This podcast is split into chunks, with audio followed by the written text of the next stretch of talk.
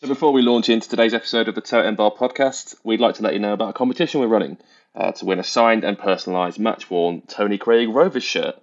Um, we're running a raffle with every donation of £2 counting as a single entry with no limit on how many times you're able to enter. So donate £20, you get 10 entries. Nice and easy. Uh, we wanted to make the price point as low as possible to allow as many people as possible to enter. Aren't we nice? Every single penny of the proceeds will go to the Bristol Rovers Community Trust and the Gas Girls. Um, we feel they've been the absolute pride of the football club and a real welcome boost to the community during the past year um, when the community so desperately needed them. So, a really nice way to say thank you. Um, the raffle will take place live on Facebook at midday on the bank holiday Monday, which is the 31st of May 2021, with a random name selected. The more you donate, the more entries you have, and the greater chance you have of winning. Um, to find more details of this, head over to our Facebook page, which is facebook.com forward slash totem bar pod or our Twitter page, which is at Totem Bar Pod. You'll find the link there, and we'll also announce the winners there too. If you can't be bothered or you don't want to follow our socials, and who can who can blame you? Google Bristol Rovers Community Trust shirt and find the Just Giving link that way. Um, just two little bit of housekeeping. Don't donate anonymously. Um, we need to see how much you've paid or how much you donated in order to know how many entries you count for. Um, and we also need to be able to find you afterwards in case you win. Um, so if you want to hide your name and you want to email us afterwards, as some people have done, you can do that. Um, the email is is found in that link. And entrance must be 16 or over. Um, I think I've got to say that by law, but you know if you're under 16, just pester your parents. Um, you do it for YouTubers, you can do it for the Bristol Rovers Community Trust. Um, yeah, perfect. Cheers, guys. We're very pleased to say this episode is sponsored by Jean's Barbershop. Um, Jean's based on Frome Valley Road over in Begbrook. Jean and his family, they've done an awful lot for the football club. Most of you will be aware of the Licata family um, as barbers in Bristol. They've got decades and decades of experience of cutting men's hair um, in Bristol. If you're someone who likes top notch service, someone who likes talking rovers, um, then we can highly recommend visiting Jean over on Frome Valley Road. We'll obviously be donating his sponsorship money to the Community Trust and Gas Girls raffle. So if you like putting your money with people who put their money into Rovers, you cannot go wrong with Jean.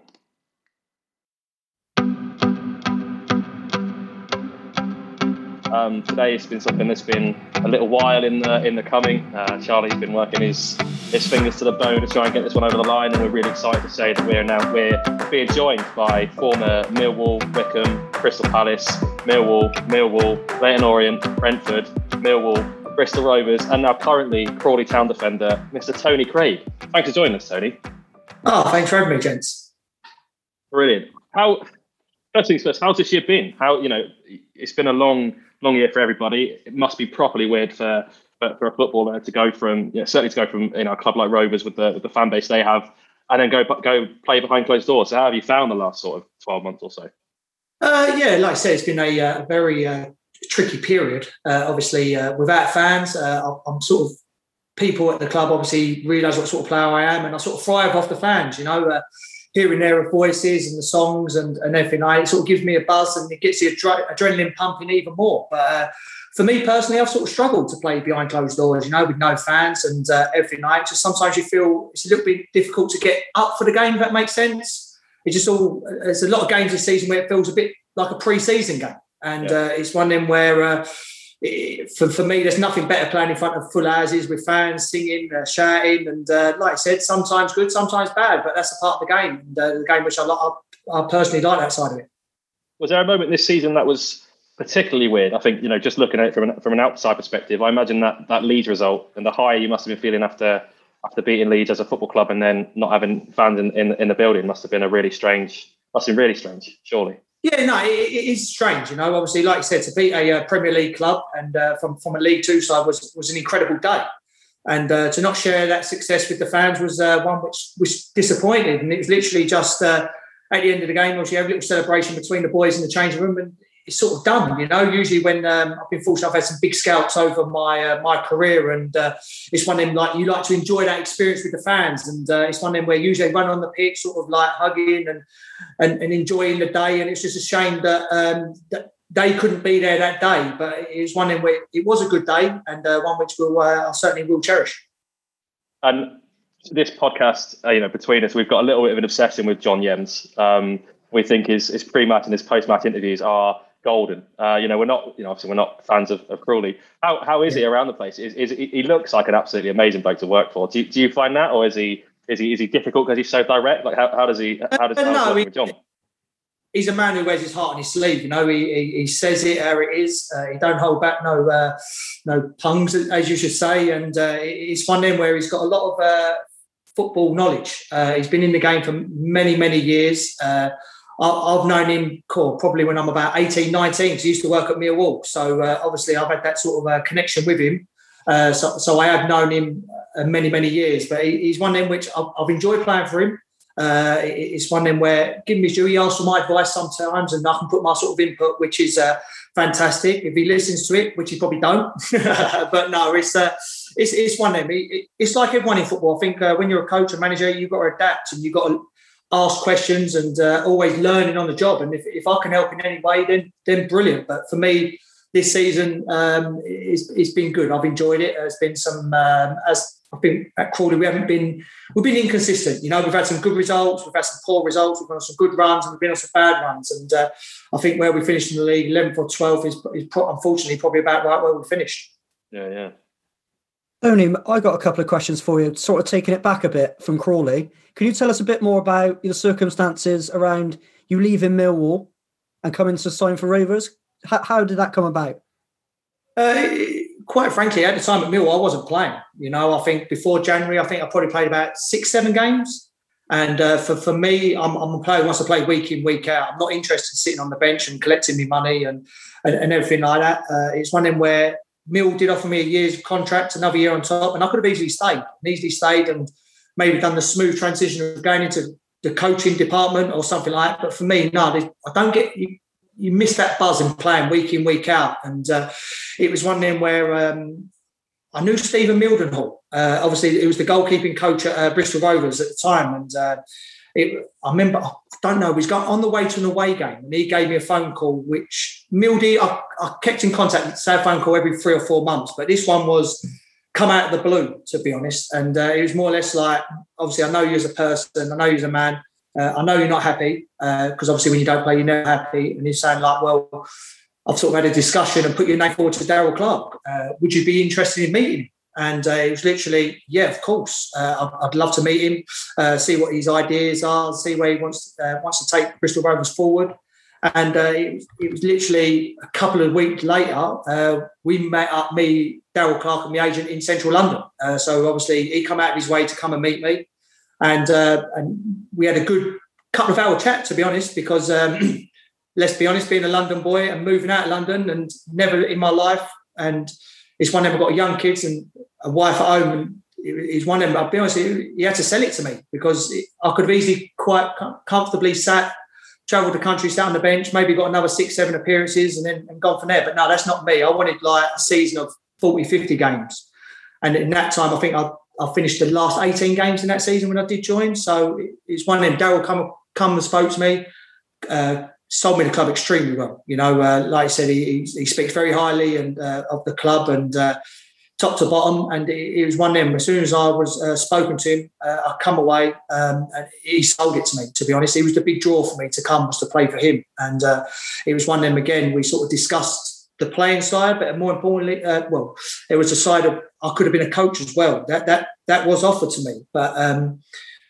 in the end of my first season there, uh, in the May, it was sort of a question: Well, are you interested in being a coach or not? And at the time, I wasn't ready. Um, I, I, knew that, and it was one of them where I had a friendship with the boys there, and I thought, how can I be on the coaching side and go out for meals, go out for like a couple of cokes and uh, and uh, no, I'm joking, a couple of beers and all that. And I thought to myself, how can I be on the coaching side and do and go and mingle and have uh, go and see the, uh, the, the places in Bristol? And it was one of them where I think I made the right decision, to be honest, to continue and focus on the playing side. Um, it would have been interesting if I'd have gone down that coaching route now, maybe where I could have been. I never know, but but like I said, I'm 36 years old now and I'm still playing. So for, for me, I certainly made the right decision. Yeah, you've got Tony. You've kind of um, answered one of my questions there. What were your initial thoughts coming in the building at Rovers? What were your initial thoughts there? Was it significantly different from Millwall, or um, or was it pretty similar? Um, let's be honest. First and foremost, I was out my comfort zone big time. As soon as I walked through that door, one, I'm in a new city. Two, I'm at a new team, and three, I didn't know no one in that dressing room. And uh, it's quite daunting being a new boy coming in uh, and, and everything like that. So it was literally like, oh, bang. I've looked through the squad list. Um, I'll be honest with you, there wasn't many who I knew. Uh, so I'm sort of looking, right, who can I mingle in with? Who maybe ones who've got kids and my sort of age, similar age to me. And that, and uh, I walked in there and there was, it was a good bunch of lads straight away. I knew that straight. You know, I had like Ellis Harrison, Lee Brown, and James Clarke. They literally sort of took me under their wing straight away. And um, it, it was one of them where at the start, I thought, oh, I could be lonely in the hotel here, you know, on my own because me, my wife and kids are back in London and uh, and everything like that. And I thought, one, I don't know where I am, and secondly, I'm thinking, but, uh, but so it was quite daunting at the beginning. But I think gradually it took a couple of days to uh, for the boys to sort of uh, warm to me, realise what sort of bloke I am, um, and no, they were they were fantastic. You know, the first uh, first couple of weeks. I mean, it made that a smooth transition to obviously uh, to progress and get the games in. Did you feel Darrell Clarke sold the club to you in a, you know, did he miss sell you? Was it was it was he a cowboy or did you did, did you get pretty much exactly what you're expecting off the off the back of what DC said Rovers was and well, is? Well, uh, let's be honest. Uh, when I first joined the, the training ground situation, um, mm. I got a text message from uh, Darrell Clarke saying uh, this is where we train. This is Nuffield Gym near uh, Bristol Parkway Station. Yeah, yeah. Uh, so as you can imagine, I've done my research, looked at it, I thought, wow, that's a beautiful gym. The pitches must be round the back. Uh, everything like bang is right next to the train station, so I can leave my car there and get the train back and forth to, to London whenever I need it. And uh, the first day I turned up in the morning, I believe I got a text at like quarter to nine, and I had to be at half nine. Oh, new po- uh, new postcode. I think, oh, it's a bit dodgy. Like, obviously, it must be a different uh, training ground. So, obviously, that was Cribbs. Yeah. So, as you can imagine, I'm thinking, one, we're training at Nuffield Gym with everything on site, driving there, and then all of a sudden I've turned up to Cribbs on the uh, the first days. That was uh, an eye opener. uh, I remember knocking on the uh, gaffer's door. I'm going, Gaffer, what's happening here? Like, I thought you, you gave me two uh, postcodes here. He went, Don't worry, Craig, you're not the first one we've done it to. You ain't going to be the last. so, that was a that was a good story from him and that. So I had a, a chuckle there. But no, I, I, knew what I was walking into. Um, it's one of them. I knew, I knew, the size of the club. Uh, obviously, I played there uh, numerous times. Uh, I certainly knew uh, the club had the backing from the fans. Uh, obviously, very, very well supported home and certainly away as well. And uh, it, it, was one them which um, I knew what I had to do and what I had to give. Um, is one of Darrell Clarke said to me he needed a leader, he needed a man on the pitch and off the pitch as well, someone who can dialogue between the players and himself. And uh, it, it, was one them. I knew what I was there to do and the job in hand. That was obviously to be the leader, let the hopefully take some of the boys under the wing. They sort of well, hopefully they learned off me. you know I mean? They might not, they might listen to me face and slag me off behind, but no, it's uh, it, it's one of them that I knew what Darrell Clarke wanted from me, and that was to be a man, um, play week in, week out, and to lead uh, lead at the front on the pitch. Ben Garner's a name that a controversial name currently among the Rovers fan base. And I understand you know or knew Ben Garner previously from your time at Palace. Is that that is the case, I believe? Um, no, Ben Garner was a youth team coach at Crystal Palace when I was there, uh, which was uh, a good number of years now. Uh, we didn't meet or anything like that, so uh, it's one of them. I knew I knew of knew of him, yeah. but I didn't much. If that makes sense. Okay, that's that's fine. From the outside, as as fans, it appeared that when Ben Garner came in, he sort of tore down some of the approach that Graham Coughlan used um, when, when he was manager. Do you think, one, is that true? Or is that a perception we get from the outside that is maybe a bit of a myth? And if it is true, do you think it was the wisest way to go? Uh, right, and let, us be honest. When Ben Garner came in, we were fourth in the league. Yeah. Um, with the squad we had, were we punching above our weight? Yes, we was. We all knew we was, but we were drilled to let suck up the pressure, absorb the pressure, and then go and sort of more or less counter attack. Second balls, robust team. Um, was we pretty? No, but every single person in that team knew the job in hand and what was expected of them, and everyone sort of sacrificed it. Um, obviously, it's a tricky time for, for Ben when he come in December, Christmas time. uh, a lot of games in a short period of time. So he didn't really have much time to put his input in. But did I believe he signed just before Christmas, didn't he? Is that correct? Yeah, the week yeah, before, I believe. Yeah, it was his first game on it. Yeah, so obviously it's a tricky one for him because obviously the short period of time where you got four, five, six games maybe in two and a half weeks. So it, we didn't really have much training to do because obviously you, it's game after game. You've got to rest, cool down. Um, the, the Christmas period is like we were obviously Christmas Day off. So again, he didn't have his actual intentions and his ideas to show us. And um, it was just one of them where maybe the wrong time for him to come in, unfortunately, where he was a fantastic coach. You know, his training was uh, was brilliant, second to none. Very, very well organised, uh, enjoyable training sessions, um, and all that. But I think the the the plays he had, unfortunately, wasn't right for the style of play he wanted, and uh, it, it was a shame because he's a good man. You know, he's a good family man. Um, he's, he's obviously done his rounds in the footballing world. Obviously, he's been Stoke, Crystal Palace. Uh, he's obviously been over to India. So he, has got that CV and he's got them contacts, as you should all say. But I think it was just unfortunate that when he did come at that time, maybe if he'd come a month later, where we only had games Saturdays and Saturday, he could have put his input the whole week and maybe obviously you have another clear week, and that's two weeks training training that you bang you can, go with that method, and that's the way he wants to do it. But I think it was just unfortunate for him personally that the personnel we had and the ones which, let's be honest, you can tell the ones obviously he got rid of didn't think it suited his style of play. You know, but but apart from that, he, he was a good man, a good coach. But I think it was just unfortunate; it's the wrong time for him. Yeah, hindsight's a wonderful thing but when Graham Coughlan left the football club, Rovers were fourth in the table. We've now seen what we're looking at 18 months later. Rovers have been relegated from League One. Do you think, I know hindsight is a wonderful thing. Do you think we'd have sustained a playoff push that season, or do you think maybe we were right at the high water mark of where we were going to be that season? You, you know this game works. Anything's possible.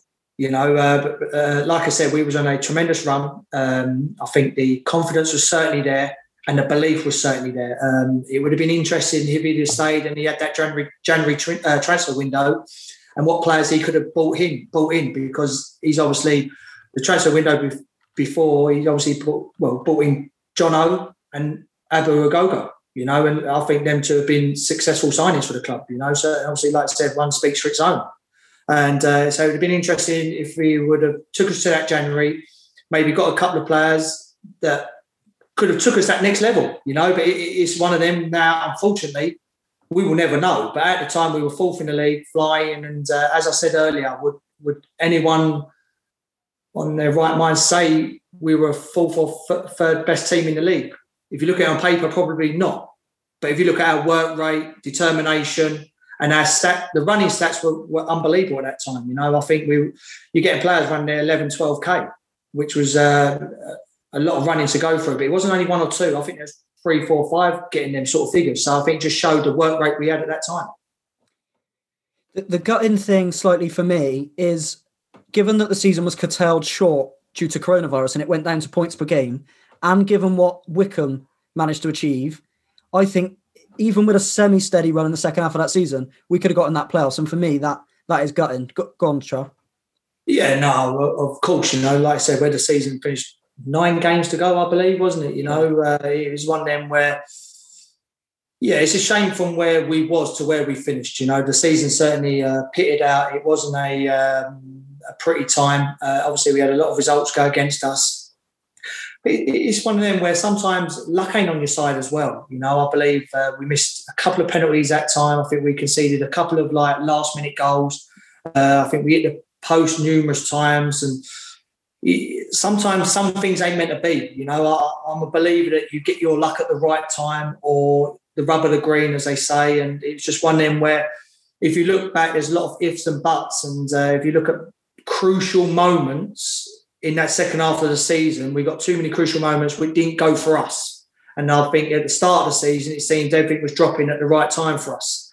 And we're scoring the goals at the right time, or it's, it's one of them where you get the old swings and roundabouts. You can ifs and buts, but there was crucial moments that it just didn't. The ball would just not drop for us for love or money, and it was it was a shame because it it was a good bunch of lads there, you know, all on the same on the training field on the same uh, page, on the wavelength and, and everything like that. But it's just a shame that the season picked out. And as you said, obviously Wycombe were very fortunate to, for the season to finish because I believe they were outside the playoffs at that point, wasn't they? You know, but they had the uh, the game in hand, which obviously uh, helped them propel them up to the playoffs, and obviously done the uh, done the business and and got the uh, the win and took them up. Yeah, I want to bring it back a little bit in confidence time but his last game of that Ipswich away. I mean, as my time support Rovers, that is the best game I've ever seen. I want to know what was the atmosphere like at full time there because that's one of the biggest wins we've ever had. And come yeah. to think of it, Coughlan's interview was quite infamous. So, did you know at full time, or were you aware before? Uh, no, we certainly didn't know beforehand. As players, we certainly didn't know there was uh, anything in the pipeline for this uh, t- to this has happened. Uh, as you can imagine, uh, we went down to ten men, I believe, didn't we? With ten minutes ago, is that correct? Yeah, uh, off, yeah.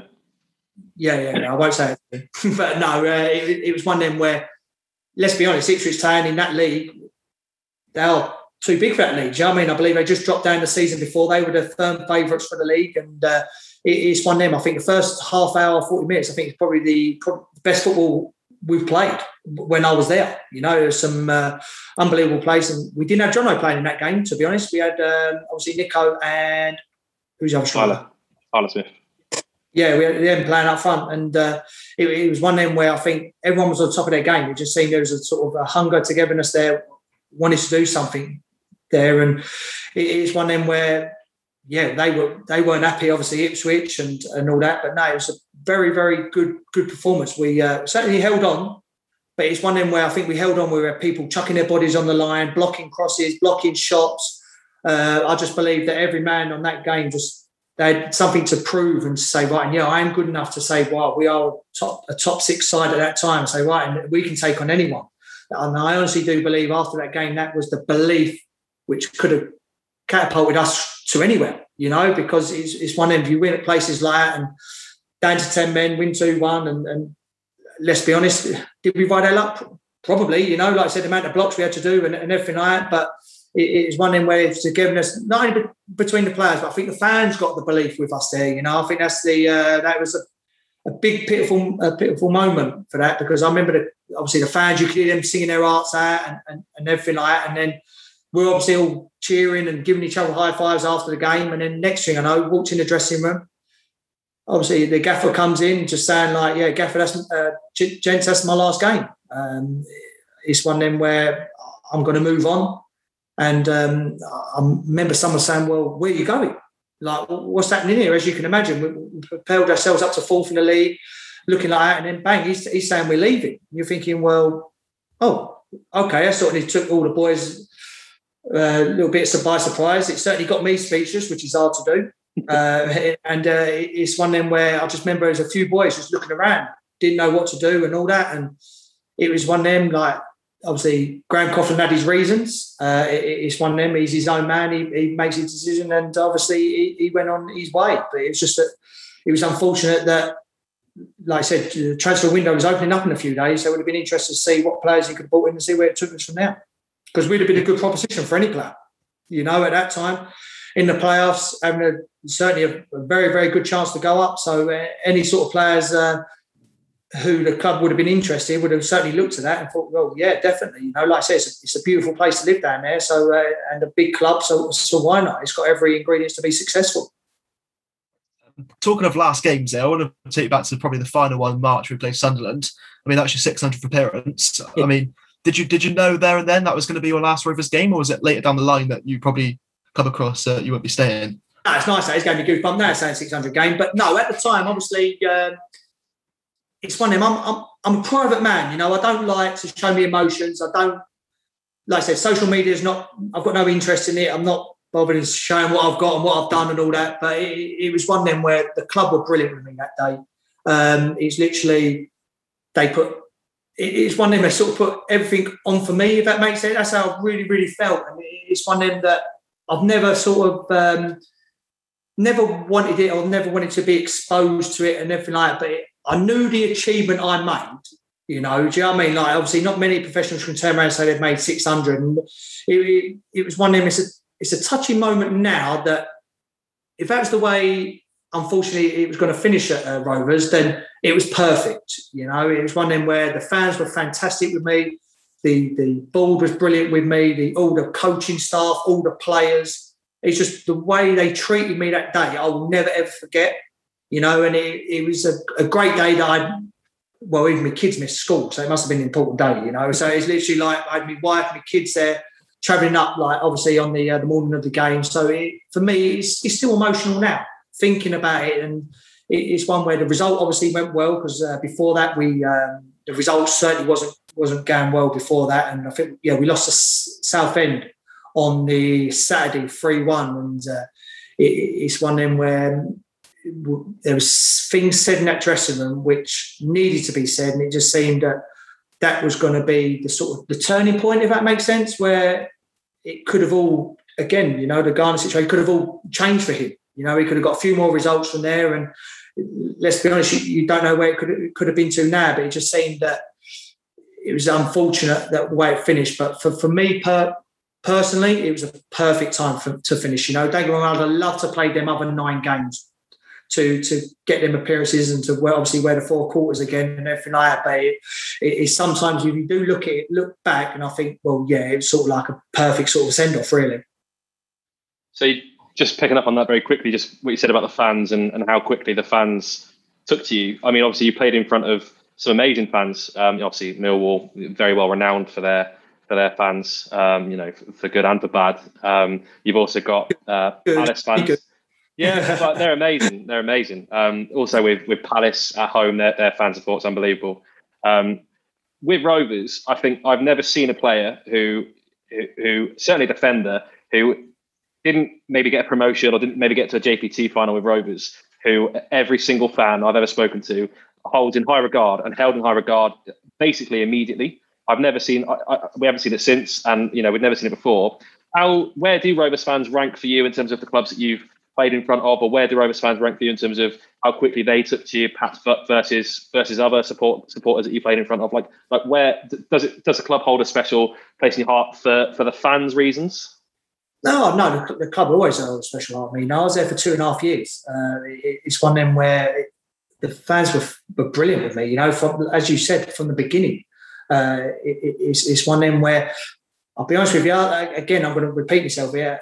Do I look for it? No, but you can hear it sometimes, you know, and it, it is pleasing to hear. Uh, it's one of them where me, me mum, me dad, and my brother went to away games, you know, and obviously they could sort of hear the chants and, and, and everything like that. And it, it's one of them where I suppose really, like I was, I've been held in high regard, obviously at the, the other clubs and, and all that, but it, it just there, it just seems just take off straight away. And it's one I'll be honest with you, did I see it coming? No, of course not. You know, obviously a Londoner coming down to uh, to, to Bristol, I suppose that ain't going to happen. But but no, there was some fantastic people there. You know, uh, there's a lot of people which, unfortunately for you guys, don't see who work behind the scenes, and uh, they were were superb and, and everything like. But no, the fans were just were just brilliant. You know, I can't speak highly enough of them, and uh, of course they obviously hold a highest uh, place in my heart. Uh, obviously, it's always the. Um, I'll be honest with you. Unfortunately, the second result I look at after Millwall, of course, you know, obviously. Uh, take second. See, see how you uh, see how the, boys get on and that. But no, it's, it's one in which I, I, will always look back with great fondness and great memories. You know, uh, it, it's it's one them like the way it worked out. Could I've written that script? No, I couldn't. You know, it went so far beyond my wildest dreams. It, it's one them where obviously I think you could tell by the personality. My my personality is to come there, give my all week in, week out. You know, is it going to be pretty all the time? No, of course not. Am I going to have a good game all the time? No. But I think what I've realised with the Rovers fans is obviously if you give your all week in, week out, show you care, show a bit of commitment, a bit of shouting, and, and just show it that they, they take you obviously uh, take you under their wing, and uh, it's one of them which I'll always be grateful for, and I, I really did appreciate it yeah, any centre half that you know celebrates a tackle when they make one is straight in the hearts of the Blackthorn end every time. Oh, so just no, back to your. I get stick with that all the time, you know, but it's oh, just something, something, It's just a natural reaction, you know. Even myself, sometimes I think, "What are you doing? Like, what, where's that come from?" It's like where we've played with no fans in. I can actually hear what I'm saying, and sometimes I cringe at myself and think, have I honestly just said that? But that's me, you know, and that's the adrenaline pumping. That's me showing my my, my all. And I'll be honest with you, I, I look at it like I'm going on that football pitch to war. You know, that's that's the way I look at it. And unfortunately, I look at things that if I look at it that they're taking St. off of me. That's the way I personally look when I play, and it's one of them. I'll, I'll try and stop anything who, who will do that. So you, you were mentioning a second ago about your um, your chant. Did you know you had your own sort of personal chant? I think me and Ollie, sorry, me and Charlie went to Ipswich away together, and um, when we got out of um, of Liverpool Street Station with all the gas heads after Ipswich and coming home, I mean, I don't know if there are any videos surviving of that day, but I hope there aren't for my sake. But all you could hear when you got out of Liverpool Street Station was just Tony, Tony, just reverberating all around the platform. It was I've oh, never seen. It was um, superb. Yeah, no, I'll, I'll, be honest with you. Yes, that was the first time I heard it was at the Ipswich game, and uh, yeah. it was one where, yeah, it, it, was nice to hear, and it, it was one thing where uh, I think I think it's the first time even my dad's thought, oh wow, you've actually got a song time. you know, like all the years and everything like it's like wow, like it wasn't just one or two or probably what it normally is, my dad and my brother and my missus and my kids only singing it, you know, but they were saying like this one is literally like everyone is uh, singing it. So no, like that that is the first time I did hear it and it was nice at the old Thatcher's end, like they're singing it and, and everything like that. And of course it you get a little smile on your face and but no, it's one of them it gives gave me that more determination to do more to show that yeah, I'm, I'm being appreciated here for for doing something which I let's be honest, I'm doing something which I love doing. You know, and I feel very honoured and humbled to to be doing still doing football at my age and being a profession I'm in. So to to get the recommendations and the, the good signs from other people and certainly the fans, then then that was that was brilliant. You know, that was uh, it, it's one thing. Yeah, it did bring me a little smile to my face and a little cheeky, cheeky laugh talking of appreciation and good memories, how appreciative were you of the Christmas party after Southend? Because I remember coming home in the car after we'd beaten Southend 4 2 and to hear Coughlan say at time he told you it was all cancelled. Yes, that must have been summer. Well. Yeah, that was, that yeah, was, that, uh, yeah, was we 2 0 down, I believe, or 2 1? I, I, one of the two. And, uh, yeah, that was cancelled at half time. That was um, yeah, that was that was done and dusted. And as you can imagine, I think I've paid me uh, my coach fare up there, me train home. I think, gee, I don't want to lose that. So, but no, it, it's one of them where uh, we knew at that point it wasn't good enough that first half, you know. And uh, it, it's one of them where I think that group of players liked it when they had sort of um, what's the term I could use here a rocket up their backside, to be honest, you know, sort of told in no certain terms and uh, not politely. And I think some players like to be model coddled and say you're the best thing since sliced bread and you've done this correct and all that. And some players like to be told like a man, you know, and uh, sometimes saying that ain't good enough. And I think that was one of them games where, yeah, we let ourselves down that first half. And um, yeah, Southend were, were struggling that that season. And uh, it's one of them where for 45 minutes. Again, that's probably one of the best 45 minutes of football ever, really, wasn't it? You know, I think Ed Upson scored a quarter and I think Jono scored a couple. And uh, obviously, after that, as you can imagine, um, going back in the dressing room after, obviously, deep down, you knew the old Christmas party was on, but you're obviously looking at the gaffer thinking, like, are we uh, are we going or not? Like, the coach is outside waiting for us. And uh, more importantly, I've got my train ticket booked for a couple of days' time back down to London. So, as you can imagine, it's one of them thinking, oh, I ain't even got the old, um, I can get my money back on that because I booked it too early. You, mentioned Jono there. Uh, during your time at Rovers, you've been blessed to play with some quality players, some of the best I've seen. You've got Anthony Chicola, Tom Lockyer, young Alfie Kilgour. I mean, that defence of you, Kilgour Davies, that was probably the best I've ever seen. Does that rank up there as one of the best defences you've played in? Yes, yeah, certainly. You know, there was some, uh, obviously, when I first went there, Tom Lockyer, uh, I believe he was 23, 24 when I went there. Uh, obviously playing for Wales International and uh, the amount of games he uh, he got over that period at Rovers is incredible, you know. And uh, he was a very very good pro. You know, he done everything right. He looked after his body, ate the right food, and uh, I wish him every success in the future. You know, that's why he's playing Championship level now, and uh, he deserved that. It, it's one of them. Obviously, young Alfie Kilgour. I think the it's bright a bright future for him. You know, um, I, I, think he'd be the first to admit it's been been a sort of a tough season for him personally. But I, I think that's obviously unfortunately the, the, way the team's been uh, and everything like that. But he, he's big enough and man enough to take it on the chin, and uh, he's one of them which he learns day in day out. You know, he's one of them he's the the first one in, last one to leave. He uh, he works double hard on the uh, the training ground. Always asking for advice. You know, like you think, Jesus, I want to go home. Like sometimes, you know, let me uh, let me breathe, will you? Like let me get out of here. Like, but no, um, I, I certainly. Oh, sorry, gents. I certainly see the um, yeah a bright, bright future for him personally. You know, I think this this season will be a, a great learning curve for him.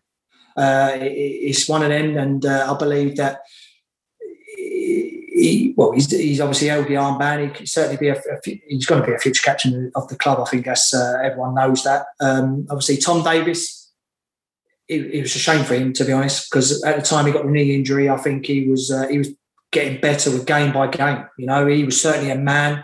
He had the stature, the size, but more importantly, he had the commitment. And uh, the, the, thing I loved playing with them two and them three is obviously they all wanted to better themselves. So when they want to better themselves, I want to better myself. You know, I'm, I'm one of them. I'm very competitive that I don't want to be left behind. And you know how this game works. You can easily be left behind and someone can overtake you and everything like that. And I think it's not only that, they were uh, characters on the pitch. They had a voice, they had a presence, and they, they weren't shy in having their, uh, saying their opinion and, and not being telling people when they needed to be told and, and everything like that. So with, uh, with Tom Davies, obviously, he's had the two knee injuries. You know, he's always had the operations with him. And uh, I played against him at Barrow a couple of weeks, uh, a couple of months ago, and uh, I think that was about probably his fourth or fifth game. And uh, give him his due. I think he's he's one of me. Unfortunately, he won't, he won't mind me saying this. He ain't like myself who who are gifted footballers. You know, we we have to work day, hard day in day out. You know, we have to you get boys who come in pre-season automatically got their touch straight away. You know, like players like me and him probably takes two weeks before I get our touch and our fitness and, and everything like we have to graft and work hard for it. So I, I, I do believe that he, he's done well at Barrow. You know, obviously he's kept them up, and uh, it'd be interesting to see what happens with him because not only that, he's a good character around the dressing room. He's a good character everywhere, and he's the man, and uh, he's one of them. He certainly uh, ain't shy in saying things which need to be said yeah, on the pod before we've had a defender Mark O'Brien from Newport. A couple of similarities with yourself, but probably one you probably won't want to be reminded of is your two losses at Wembley. But like him, first time of asking, you got promoted. I felt how was it? The, were the two separate occasions really? Did it feel different the first time, second time, or?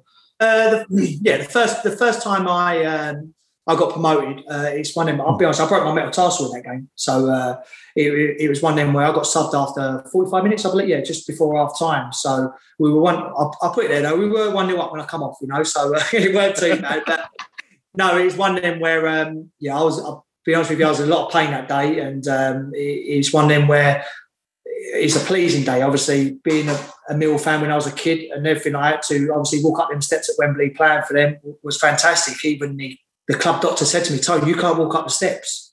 I said, what do you mean I can't walk up the steps? I'm like, well, you're on crutches, you've broken your, your third and fourth metatarsal. I was like, Doc, like, I'm not being rude. Players and people wait all their lives for this. Do you honestly think I'm not going to go up there and lift the trophy? I went, you've got another thing. Well, I did say that politely, but it's one of them I said, like, Doc, I've been waiting my whole life to do this. So it's, it's one of them I was pleased to get that. Um, it was a fantastic day. Then I had the promotion with Brentford. Uh, we come up runners up in that league. Uh, that was a very very good season, a great side as well. You know, there's uh, good good players there. And then my last one at Millwall, that will um, being captain at Wembley. You know, again I'm boring you, but the, the team I supported as a kid, wearing the armband, walking up them steps. Does it get any better? For me, no. Like I just remember just looking back when you're a kid and when you play at the local park and you're like, oh, I want to play at Wembley, you know, I want to do this, I want to do that. You want to play for the club you support as a boy.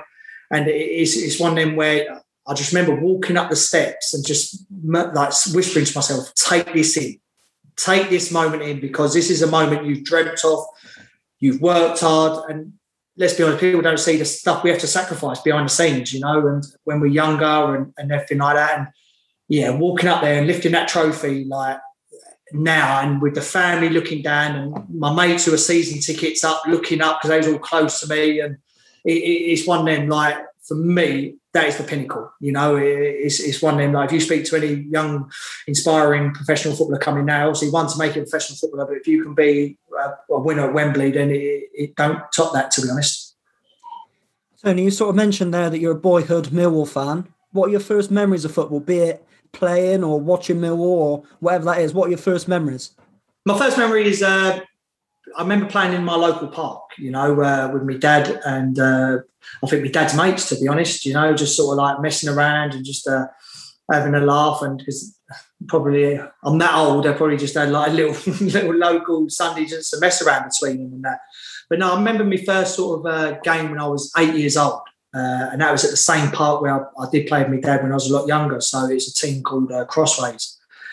And then it's funny, like me, my mum's side's Millwall and my dad's side's like sort of Arsenal. So it, it, it's one of them that at the time I sort of well, I had to go Millwall because that was the cheapest one. You know, obviously the Arsenal prices were extortionate. So uh, it, it's one of them that obviously I went down uh, my mother's side route, and uh, I think my first game was probably when I was about cool, put me on spot, probably about seven or eight years old. So it was a good, number of years ago, and uh, it's, it's one in them which yeah, I do look back with uh, great memories, you know, and uh, I just it's, it's, even better to look back and think, wow, like you can look back and think, yeah, I've done that, you know, and then I can look back and say, yeah, I've done done the two, so it's fantastic. Did you, you have, manage to play it both dens? Did you manage to play at the old den and, and the new den? I, I think. How old do you think I yeah, I was just thinking you might have just missed, you might have just missed that. Your, your senior career. No, I didn't have the. Uh, no, unfortunately, I didn't have the pleasure of playing at the old den. You know, that was uh, that was a long. Yeah, it was a gone certainly a long time before I went. You know, and yeah. uh, it's it's one them where um, it wasn't a pretty place. You know, you could literally run. It was like a circle. You know, you could run all the way around it and everything like. If you was a waste supporter, then wow, like I heard the stories from uh, Foley, the kit man at uh, Bristol Rovers. I think he uh, he went there, and I think it was a, a rough old day for him, you know. And he's, he's told me some good stories, you know. Yeah, we have the same. Sorry, go on. I do actually believe I'm correct in saying that the last game at the Old Den was actually against Rovers. I believe, according. Yeah, you're right there. Yeah, yeah. Again, I'm I wasn't I'm not old enough to have been there, but my old man was there, and he claims it was absolutely petrifying. Yeah, carnage. Yeah, I think that's one Foley was talking about. To be honest, yeah, definitely. Yeah. So I've heard the stories, and I certainly know what your uh, your dad went through, and uh, lucky he got out. yeah, it's uh the old the, well the new den for for me is certainly uh, an interesting place to spend your Saturday afternoon visiting. Yeah, no, you know, it's uh, yeah, it's, it, it can be a very very intimidating place for, for, teams. You know, I've seen teams quivering in, in the tunnel. You know, over the years, you look you look to your side, you think, wow, we've won the game before we even uh, walked out. I've I've, uh, I've seen wingers don't want to go on the byline, you know, because like I said, the fans and uh, the, the, sort of the abuse they get and uh, and all that. So it is an, it is an intimidating place. But like I said, the, the memories as well. You know, obviously once you get the uh, the fans right behind you. And uh, I've experienced both sides, and uh, I've, I've, been told I'm a few things from obviously some of them, but uh, which I won't repeat. And no, but it was certainly brilliant to play in front of them. You know, where them four quarters and everything like that. It's interesting that you mentioned there, Tony, the sort of new den atmosphere. I'm from Bristol, but I'm currently fin- just finishing off my degree in Leicester. And Millwall obviously beat Leicester in the FA Cup. I want to say 2016. I don't know if you were playing. Yeah, playing that one. Yeah, yeah. yeah, yeah and that one. There's quite a famous story about the now England fullback Ben Chilwell going over to take a throw in and not wanting to take a throw in because of the new Den crowd being that vociferous. Yeah. Is it is it really is the atmosphere there as hot up as it Oh, yeah, it can be. You know, with a full house, uh, when uh, Mill in, in like in the front, uh, one nil ahead. You know, they certainly were the twelfth man. You know, and uh, if they could help in any way, and if that means intimidating players um, on and off the pitch, then then they'd do it. You know, and uh, it's one of them like. But like I said, they're similar to the Rovers fans. You know, it's, it's one of them. They like players who give their all week in week out. They uh, it's one of them show you you show a bit of passion, you show a bit of care, and and, and, and everything like because let's let's be honest, you know, um, not every player is most talented or technically gifted and, and everything like. But if you show that willingness and hard work, graft, and determination, fans and people will accept you. You know, it's one of them where you, you look at the footballing world. Unfortunately, there's players who are more technically ability than most, you know, but sometimes the technical ability don't take you that that far because you haven't got the heart and you haven't got the passion, you ain't got the desire. And uh, it's, it's one of them that, uh, for me personally, I know that I probably maximise the ability I've got. Like, I'll be honest with you, I know what type of player I am. Am I the most gifted? No, far from it. Have I got the best touch? No. Am I probably the best player? Nowhere near it. Of course not. I've never been at any club I've been to, but I think I've shown over the years that that I will work harder than anyone. I will give my all, show show passion, determination, and more importantly, enjoyment as well. You know, I've, I've had so much enjoyment over the years through the game, and I've, I've been very fortunate to to to still be a part of it. Did you, as a Millwall fan, did you get to many um, many away days yourself? Obviously, Millwall have got quite a few rivalries, not just around London, but dotted around the country. Have they? Did you manage to yeah, no, experience them as a fan? Yeah, no, I used to go uh, some away games. Yeah, like uh, it, it's one of them. Like even when I uh, the season before I was at YTS, I still had a season ticket. You know, so as you can imagine, like I used to sit in the Cold Blow Lane with my mates uh, and all that, and then got the YTS, and then because I got three seasons season ticket, went, oh no, I'm going over there now, you know, in the West Ham. But, no, I travelled to um, quite a few away games, to be honest. Um, Tuesday nights as well, which uh, obviously ain't the, uh, the most uh, best of school in that, but but no, obviously went to Cardiff, the old Ninian Park. Uh, obviously, I went there on a Tuesday night. I think I got run around Cardiff about three or four times, hiding in the back of someone's garden uh, and, everything like that. So no, I've had the uh, the away days with the uh, with the fans and that, and uh, it's one which I, I, look back with great memories. You know, for, for me, I think the away games and the away experience is sometimes just as good as the home. you know, you're going there, obviously you're outnumbered and everything like that, but no, it's, it's one of them like you look back with great memories. So now that you're obviously a, a, footballer and a you know a very successful one that had a really long career. Do you do you still feel the same way about football as a you know from a fan's perspective? Do you still feel the same way about Millwall, knowing how Millwall operate internally and how other football clubs operate internally? You know, do you, do you still see football from a fan's perspective, or is it is it sort of morphed into just just business for you now? And you look for Millwall if they win or lose, or you look for Rovers second or, or whoever, and then you're just onto the onto the next one from there, and it's just it's just business now. No, has, it, has it lost it being part of it? No, I'd never lose it. You know, I, I love the game too much. You know, I, I love it. Um, it's one them which, uh, don't get wrong, I've been very fortunate that the game obviously has helped me and what it's done for me and, and everything. I'll always appreciate that. But look at it as a business. No, I always look at it as the love of the game. You know, I just just nothing better playing, even watching. Like even my, my wife and kids will say any telly, any game on the telly, I want to watch. You know, obviously I'm very fortunate now. I've seen other sides of the game and uh, what happens off the field and in the offices. I've seen I've seen all that side, and it, it, it's, it's, one of them. You know, it's a business, and every business has got to survive and thrive. Unfortunately, and business is most businesses have got to make a profit, haven't they? You know, at the end of the day, and it, it's one of them that. Do I look at it as a business? No, I don't. I just look at it as um, a great sport, a great game, and one which I'm very privileged to be a part of looking at your time at Millwall, you've had it seems like you've had a fantastic relationship with Neil Harris throughout the years. Looks like you're playing with him. Was that a, was that different from playing with him to him being your gaffer? That must be quite a. Yeah, no, it was. Um, yeah, I've, I've known uh, Neil Harris for numerous years. That uh, it's one of them. He even come to my wedding, you know. So it, it's one of them that we have got a relationship. Uh, obviously, speak to each other on the phone uh, numerous times uh, through the month and that. But it's one of them that I remember the first time when he signed me, I walked in the office and say, Ryan, what, what am I calling you? Gaffer or or Neil? He went, No, I'm your gaffer now, mate. Like, well, not even mate. He went, No, I'm your gaffer. Like, I'm like, oh, okay, like, like. But I didn't want no special treatment. I didn't want no sort of different relationship or anything like that. Because at the end of the day, when when your manager or the gaffer, he's the man in charge. He's the one who makes the decisions and everything like that. And I knew that one day that I was going to drop. He was the one who dropped me, dropped me, and obviously let me go and everything like. So it's one of them that that's football, and that again we go back to business. That's business, you know, and that's for him what he thinks were, were better, what he thought he could make the team better, and unfortunately it wasn't me involved.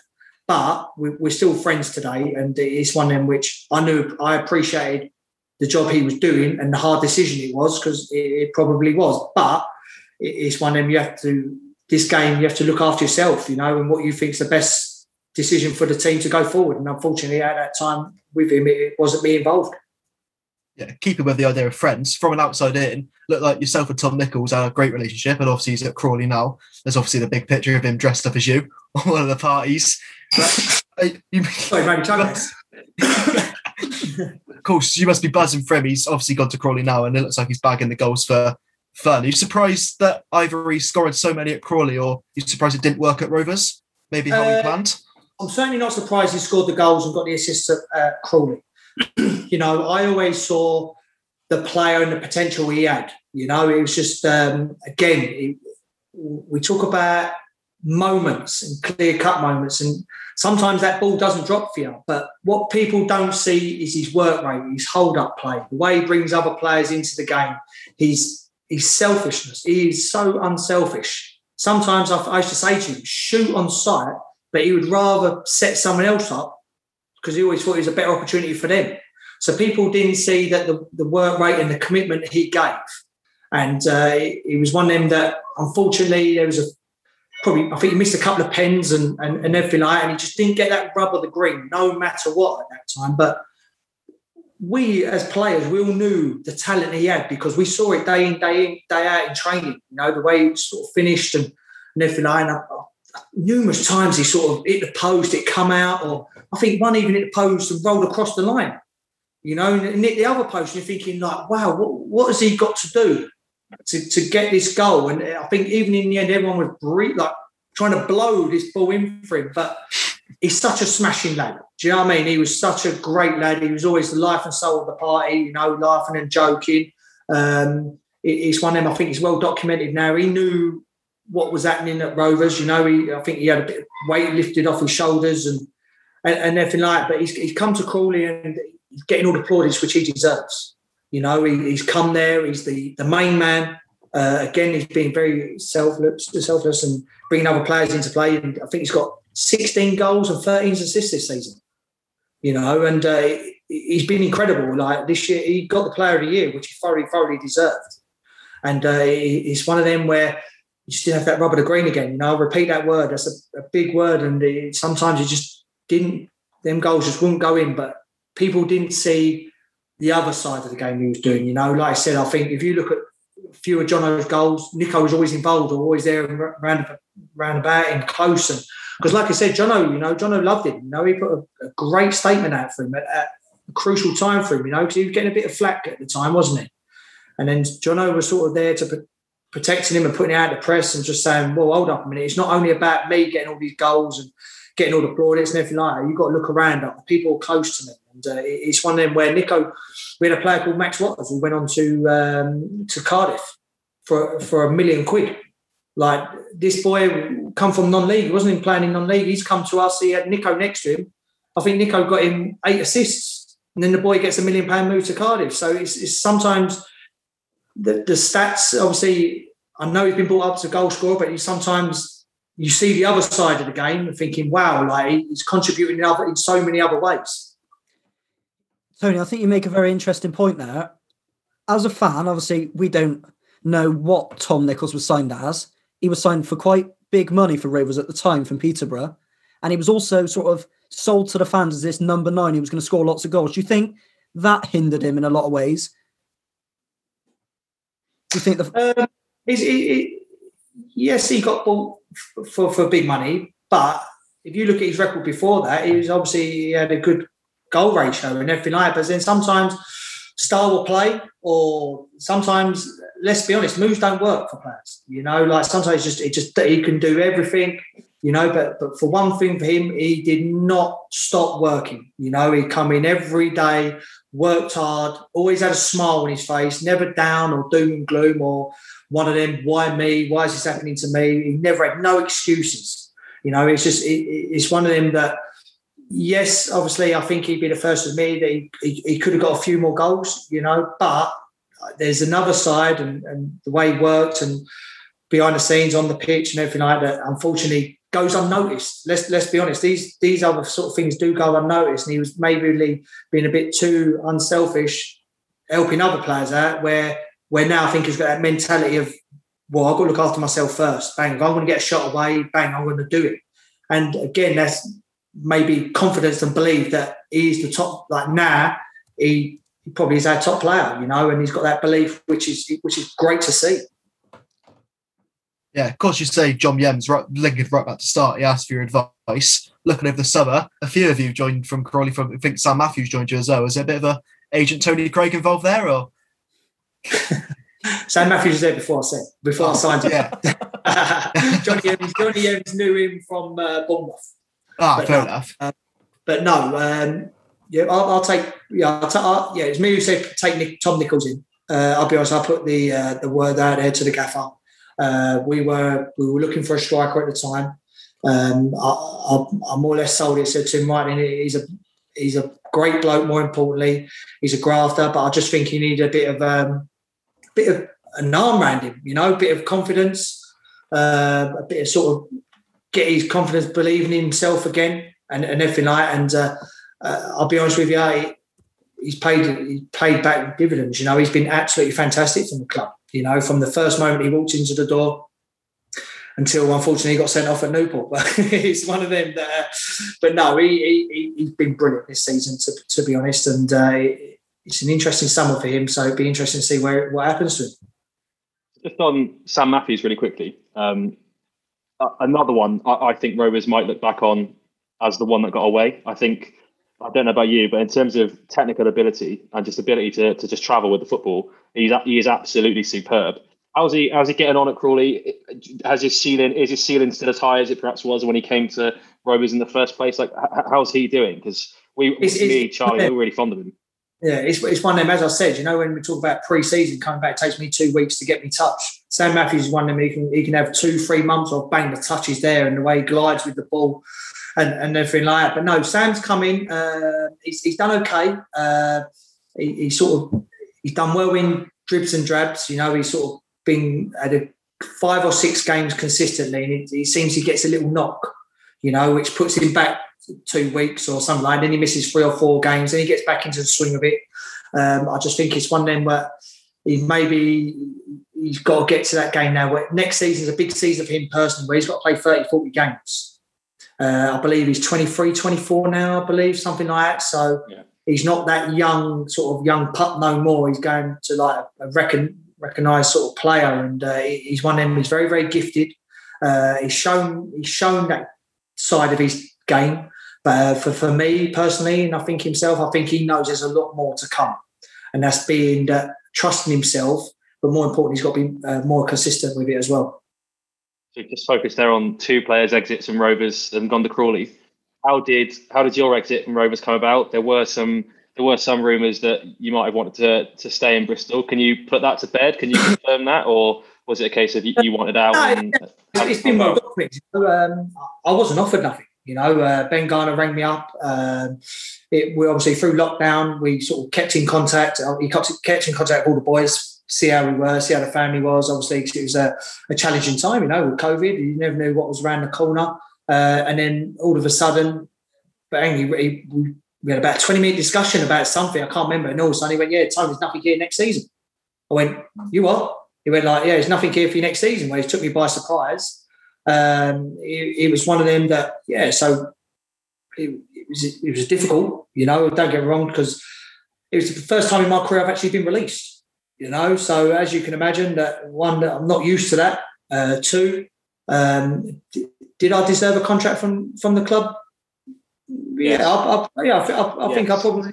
Yeah, well, thank you. hundred percent. Yeah, no, I think yeah, I think I was still showing that I was adequate to play in uh, League One football. You know, uh, I didn't miss a game, didn't miss a training session. Uh, I, I, thought I'd done well that season personally. You know, I was quite pleased how it personally went. And then to get told there wasn't no, nothing there was, um, yeah, I, I, was gutted. You know, I, I won't lie. It, it's one then that it, it took the um, the sort of question out of my, my mind. Obviously, should I stay or, or what? Because there, there wasn't a decision to make because I, there was nothing on the table for me. So it was just, uh, yeah, I, I was gutted. You know, obviously a little bit hurt by it as well, and uh, because again, I go back to people don't know like what I was doing behind the scenes. You know, obviously, I was speaking to Ben Garner, maybe like how we could sort of tw- change things, twist things, but it's one of them that Ben obviously wanted to take the team in a different, completely different direction. Uh, yes, i maybe my age played a part into it. Well, no, in fact, I know my age played a part into it. You know, I'm 35, but I've said before, I'm not, I'm not a normal 35, 36 year old. I'm 36 now, but I'm not a 30, normal 35 year old. Like, I'm physically fit as ever mentally fit, fit, fit as ever. So it, was one them that, yeah, that played a part, which I was disappointed about because I knew that what I'd done and what I'd achieved at the club and uh, to leave under that sort of circumstances did, did hurt me, you know. But again, I will always look back with fondness and, and a smile on my face and think, yeah, I gave my all for the club. So we know you're not adverse to multiple stints at a football club. Obviously, you've been been to and back to Millwall without disrespect to Crawley. We've been relegated. We're desperate for defenders. Is there any prospect whatsoever of, of Tony Craig returning to to wear the famous quarters of one last time? Uh, it's one of them, you know. I think uh, I think Joey um, Joe Barton obviously he knows his players. He's uh, certainly got his list of uh, priorities uh, and everything like that. And I, I, think it's exciting times. You know, obviously, I think he's certainly going to put his own stamp on the team, and uh, one which I'm looking forward to see what direction he takes the club and see what signings they do. And uh, yeah, so it's, it's, interesting times down there. That was a smooth way of saying no comment. We'll uh, keep, keep, keep the hope up, keep keep the hope alive. We uh, pray to see Tony again, but if not, then I'll be across from from Belfast to see Crawley away without without question. Just to or and Crawley at home just to get a chance to. I think most Rovers fans are in that position where we're gutted that that 600 was goodbye and we didn't get a chance to. So I don't know. I don't want to speak for Charlie and Ollie and everybody else, but I think really like it was just one of those that we just we, we it, you know the retain list is something that people look out for every year, and to see your name on it after the you know certainly the start of the season that, that Rovers had, and you know as you say, you left and we were second in the league at half time on Boxing Day, and for the, the defence was a mainstay of that. For us to to not get the chance to sing your song again and, and have that moment would be was devastating, really. So um, so yeah, just keep that hope alive, and we'll uh, we'll tap up. We'll just keep mentioning Barton and Gorringe on Twitter and make sure, make sure it happens. no, it, it's, it's one of them. Like no, like I said, I, I appreciate it. You know, it, it's one of them that obviously I'd love to come back to.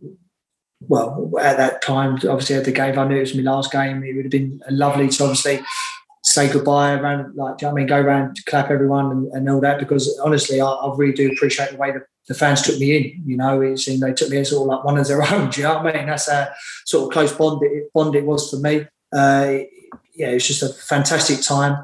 Uh, two and a half years, you know, it went, it went so quick. I just could not believe how quick that sort of time period went. You know, um, it was one of them that there was a lot of travelling back and forth. Uh, I think even some away games, I used to sit on the train with the away uh, with the away fans. Sometimes, you know, I think I got caught a few times. I think it was literally, I think I had me, me sort of hoodie up and head down and that, you know. But unfortunately, I think with the old London accent, I thought sort of gave me away sometimes. And uh, no, it's some some great great times, and uh, I'll always look back with, uh, with great fondness and uh, always a smile on my face. Yeah, I think to sum up everything, I think if we're ever going to sum up you, I mean that volley at Blackpool is probably the most unlikely Tony Craig thing we'll ever see. But that is bliss. yeah, no, you know, I won't lie. That's probably, uh, yeah, the way I caught it. I think you couldn't call it any sweeter. You know, I think I think you can tell by my celebrations. Say, oh my god, what have I just done here?